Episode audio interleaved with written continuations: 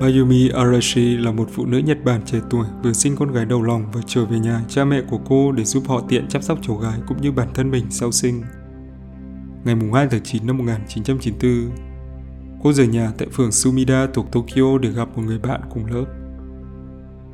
Theo lời kể, Mayumi đã ra ngoài một mình và gửi lại con gái mới đẻ tại nhà cha mẹ cô.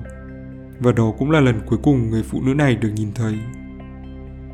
Điều đáng buồn là như rất nhiều vụ mất tích khác, không ai ngoài các thành viên trong gia đình quan tâm đến số phận của nạn nhân và những cố gắng tìm kiếm cũng gần như không có. Bởi thời gian vụ việc đã xảy ra từ lâu, nó dần chìm vào quên lãng.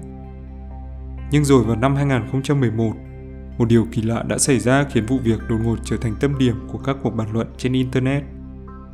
Lý do là bởi đài truyền hình Asahi tại Nhật Bản đã thực hiện một phóng sự về vụ mất tích của Mayumi. Trong cuộc phỏng vấn gia đình nạn nhân, nhiều người đã để ý thấy mẹ của Mayumi có thực hiện một số động tác kỳ lạ đằng sau con gái lớn của bà khi cô đang trên sóng. Thế rồi khi đến lượt cha của Mayumi xuất hiện trên màn hình, một mảnh giấy dán trên giá sách có thể được nhìn thấy đằng sau ông. Các khán giả khi đó nghi ngờ rằng mảnh giấy này đã được người mẹ gắn lên trong lúc bà đứng phía sau người con gái lớn. Trên mảnh giấy có ghi, đừng tin lời Yoko. Đây là một câu nói rất kỳ lạ bởi Yoko chính là người con gái lớn của gia đình Arashi và việc xuất hiện đột ngột của nó giống như một lời cảnh báo tới khán giả về những lời nói của Yoko trong chương trình này. Theo những người đã xem trực tiếp buổi phát sóng thì có một điều bất thường khác là dường như không một ai để ý đến mảnh giấy này, từ cả người thực hiện chương trình cũng như các thành viên trong gia đình nạn nhân. Sự kỳ lạ của lời cảnh báo khiến nhiều người cảm thấy bất an và đặt câu hỏi mục đích thật sự của nó là gì. Liệu có phải cha mẹ của Yoko sợ rằng con gái lớn của mình có liên quan một cách nào đó đến sự mất tích của Mayumi, để rồi viết mảnh giấy cảnh báo rằng tất cả những lời Yoko đã nói đều là sai? Để biết điều này có chính xác hay không, chúng ta cần nhìn vào lời khai của Yoko về mọi chuyện đã xảy ra.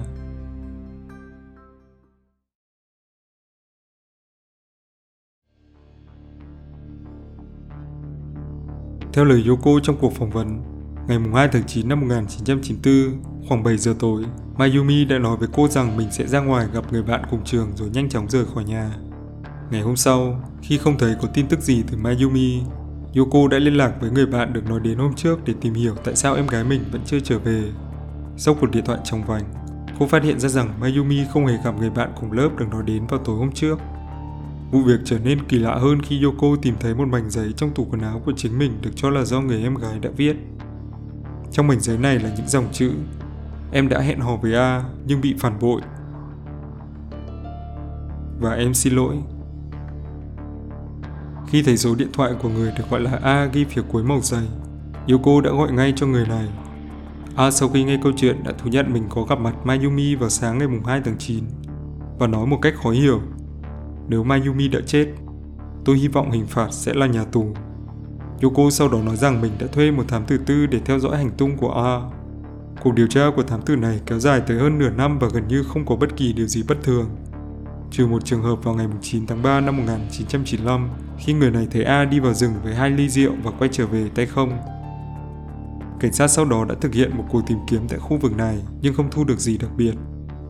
Nhưng nhớ rằng tất cả những điều này đều do Yoko kể lại mà không có bất cứ bằng chứng nào thể hiện rằng nó đã thực sự xảy ra. Kể cả mẩu giấy ghi nhớ trong câu chuyện cũng chưa từng được tìm thấy, bởi theo Yoko, cô đã tức giận và xé nát nó sau cuộc gọi với A. Và nếu theo như mẩu giấy được gắn trên giá sách nói rằng chúng ta không thể tin được lời Yoko, thì phải chăng tất cả câu chuyện về nhân vật A hay vị thám tử kia đều là bịa đặt? Sau khi đoạn phóng sự này xuất hiện thì vụ việc dần trở nên nổi tiếng trên Internet không chỉ tại Nhật Bản mà còn nhiều nơi khác trên thế giới bởi sự kỳ lạ của nó. Nhiều người cố gắng tìm hiểu điều gì đã xảy ra với Mayumi và tại sao mẩu giấy cảnh báo bí ẩn kia lại xuất hiện. Thế nhưng quá ít thông tin về sự việc khiến cho mọi cố gắng đều đi vào ngõ cụt. Nhiều người chuyển hướng điều tra và bắt đầu tìm lại đoạn phóng sự về vụ án, thế nhưng đoạn ghi hình này cũng không thể được tìm thấy. Sự đồn đoán cùng rào cản ngôn ngữ khiến nhiều người đặt câu hỏi liệu rằng vụ mất tích của Mayumi có thật sự xảy ra.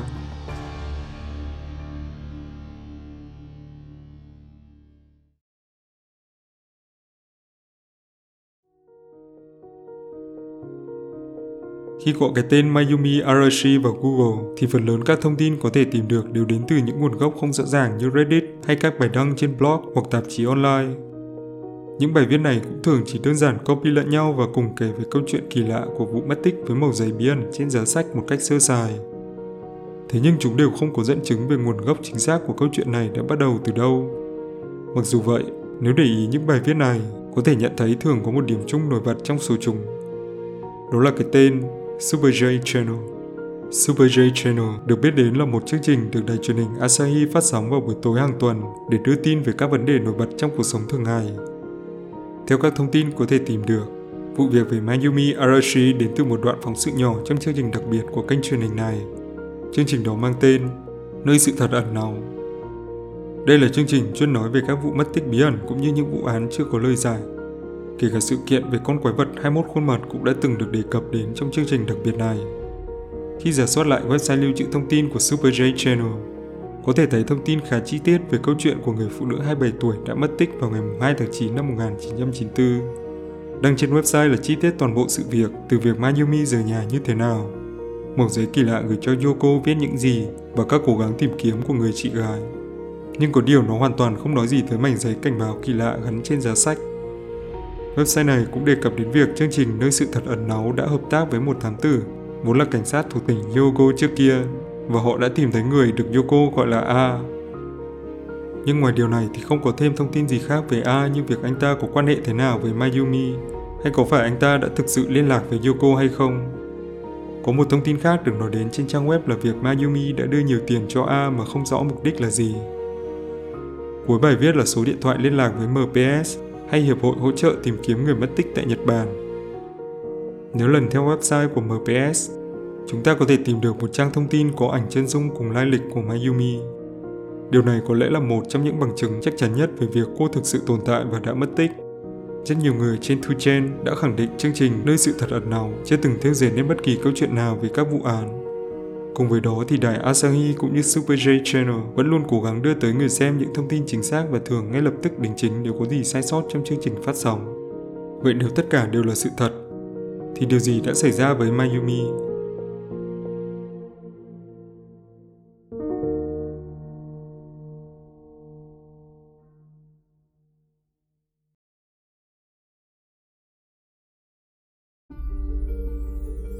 Sau khi theo dõi câu chuyện về Mayumi, giả thuyết đầu tiên khiến nhiều người quan tâm được đưa ra dựa trên những lời kể của Yoko.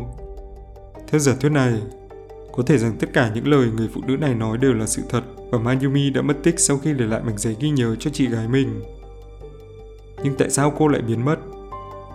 Rất có thể nỗi tủi nhục do bản thân bị phản bội bởi nhân vật A cùng sự xấu hổ cho việc ngoại tình của mình là lý do khiến cho Mayumi quyết định bỏ đi. Nhớ rằng cô vừa sinh con và trầm cảm sau khi sinh không phải là căn bệnh hiếm gặp. Nó có thể khiến người mẹ trở nên rối loạn cảm xúc, thường xuyên mệt mỏi và buồn chán để rồi lo lắng về nhiều vấn đề trong cuộc sống. Những ảnh hưởng xấu về tâm lý rõ ràng có thể khiến cô đi đến những quyết định tiêu cực. Sự biến mất của Mayumi khiến nhiều người nhớ tới một hiện tượng nổi tiếng tại Nhật Bản mang tên Johasu hay sự bốc hơi của các cá nhân Hiện tượng này dùng để chỉ những người do không chịu nổi áp lực cuộc sống trong xã hội Nhật Bản nên đã lựa chọn giải pháp xóa đi danh tính của mình để sống cuộc sống hoàn toàn mới và chối bỏ quá khứ. Sau đó họ sẽ che giấu tung tích bản thân một cách cẩn thận và dần biến mất trong mắt gia đình cũng như bạn bè thân quen. Rất có thể đây là quyết định Mayumi đưa ra để Zuko có được cuộc sống mới hạnh phúc hơn. Nhưng chúng ta cũng không thể bỏ quên một điều quan trọng trong vụ việc này. Đó là nhân vật A, theo chương trình Nơi sự thật ẩn náu thì sau khi phối hợp với một thám tử, họ đã tìm được A và cho biết người này đã nhận một khoản tiền từ Mayumi. Điều này chứng tỏ A thực sự có tồn tại và có liên quan một cách nào đó đến nạn nhân. Nhớ lại lời kể của Yoko, có vẻ A đã gặp Mayumi vào buổi sáng ngày cô biến mất. Cộng thêm những lời nói bí ẩn cùng một hành vi kỳ lạ của A khi anh ta đi vào rừng trong ngày 9 tháng 3. Có lẽ nào người được gọi là A này do không muốn tiếp tục tình cảm với Mayumi nên đã trực tiếp làm hại cô nhưng có một mắt xích quan trọng làm lu mờ những giả thuyết được đưa ra ở trên.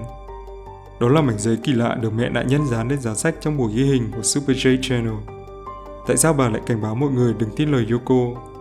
Phải chăng cha mẹ Mayumi đã biết được điều gì đó mà chúng ta còn chưa rõ?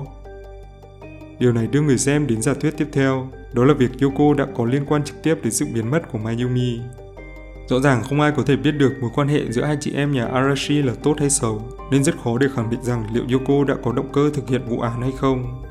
Nhưng thực sự thì có thể thấy một điều gì đó mờ ám đằng sau câu chuyện về việc Mayumi ra khỏi nhà vào buổi tối và biến mất một cách đột ngột. Tại sao tất cả những điều này đều chỉ là do Yoko kể lại mà không có nhân chứng hay bằng chứng chắc chắn nào? Kể cả mẩu giấy mà Yoko cho là do chính Mayumi bỏ lại, tại sao lại bị xé và vứt bỏ bởi người chị gái một cách quá đơn giản khi mà nó sẽ đóng vai trò quan trọng trong vụ án này. Nhưng cũng có nhiều người lại đặt sự nghi ngờ lên những gì được ghi trong mảnh giấy đừng tin lời Yoko. Họ cho rằng chúng ta không thể nào tin ngay được mảnh giấy đó bởi biết đâu chỉ vì sự xấu hổ về việc con gái mình có ngoại tình nên cha mẹ Mayumi đã viết lên mẩu giấy này để che mắt dư luận.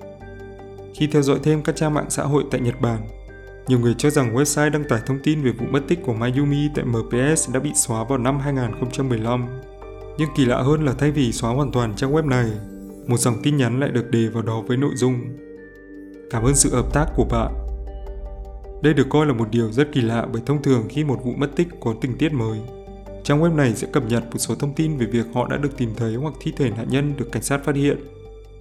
Thế nhưng một lời cảm ơn khó hiểu được cho là chưa từng xảy ra trên website của hiệp hội này.